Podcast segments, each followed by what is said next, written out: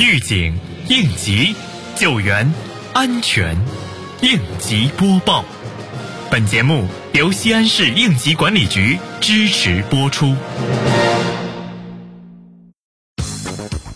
日前，市应急管理局执法支队双随机检查新区丰润新能源设备有限公司和陕西瑞尔康环保科技有限责任公司安全生产工作。检查组重点在企业生产车间实地了解了企业的生产工艺和流程，对现场作业安全管理、生产设备设施等安全管理制度落实情况进行了检查。并检查了企业安全生产规章制度、隐患排查治理、人员教育培训、应急预案演练等相关资料台账。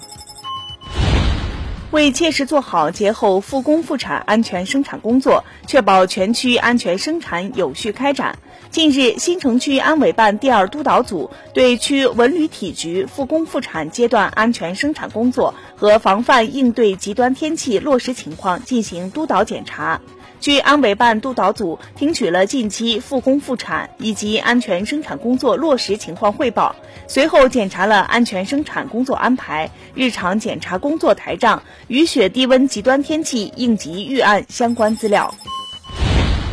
日前，柏树林街道对辖区建国路小学、西安市民兴中学、东厅门小学、东木头市幼儿园进行开学前安全检查。重点查看电动车棚充电设置和灭火器配备，厨房用火、用电、用气安全台账，疏散通道标识设置和灭火器材配备。同时，了解消防应急演练开展情况和灭火器使用培训讲座开展情况。要求各备检单位切实做好各项安全防范措施，落实属地安全监管责任，加大安全隐患自查自纠力度，确保学生开学顺利有序，校园周边安全环境持续稳定。